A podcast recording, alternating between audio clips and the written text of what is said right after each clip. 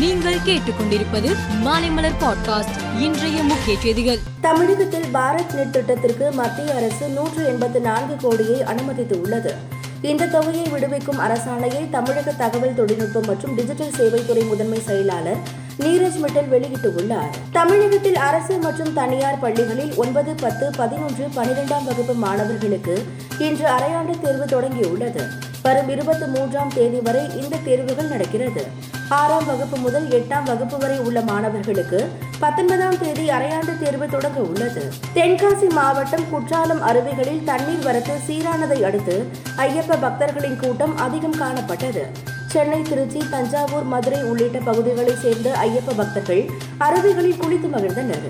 கன்னியாகுமரி முதல் காஷ்மீர் வரை காங்கிரஸ் முன்னாள் தலைவர் ராகுல் காந்தி மேற்கொண்டுள்ள பாத யாத்திரை இன்று நூறாவது நாளை எட்டுகிறது.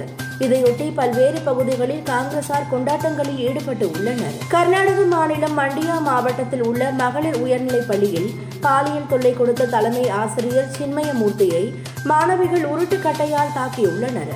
இது குறித்த தகவலின் அடிப்படையில் விரைந்து வந்த போலீசார் அவரை கைது செய்தனர். லஞ்ச வழக்கில் சிக்கிய அரசு ஊழியரை தண்டிக்க நேரடி சாட்சியம் அவசியம் இல்லை என்று உச்சநீதிமன்றம் தீர்ப்பளித்து உள்ளது இந்த வழக்கில் குற்றத்தை நிரூபிக்க வேறு சாட்சிகள் போதுமானவையாக இருக்கும் பட்சத்தில் ஊழியர் தண்டிக்கப்படலாம் என்றும் உச்சநீதிமன்றம் தெரிவித்துள்ளது. உத்தரப்பிரதேச மாநிலம் வாரணாசியில் கடந்த மாதம் பதினேழாம் தேதி தொடங்கிய காசி தமிழ் சங்கமம் நிகழ்ச்சி இன்று நிறைவு பெறுகிறது. விழாவில் மத்திய உள்துறை மந்திரி அமித்ஷா தமிழக கவர்னர் ஆர் என் ரவி உள்ளிட்டோர் பங்கேற்கின்றனர். பெரு நாட்டில் அதிபராக இருந்த பெட்ரோ காஸ்டிலோ பதவி நீக்கம் செய்யப்பட்டு சிறையில் அடைக்கப்பட்டதற்கு எதிர்ப்பு தெரிவித்து அவரது ஆதரவாளர்கள் போராட்டங்களில் ஈடுபட்டனர்.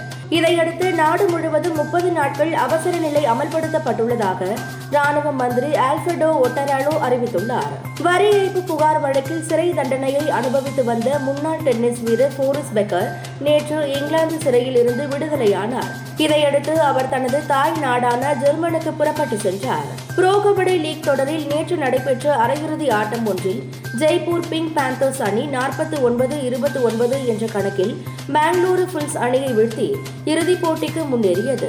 இரண்டாவது அரையிறுதியில் புனேரி பால்டன் அணியிடம் முப்பத்து ஒன்பது முப்பத்தி ஏழு என்ற புள்ளி கணக்கில் தமிழ் தலைவாஸ் அணி தோல்வியடைந்தது. மேலும் செய்திகளுக்கு மாலைமலர் பாட்காஸ்டை பாருங்கள்.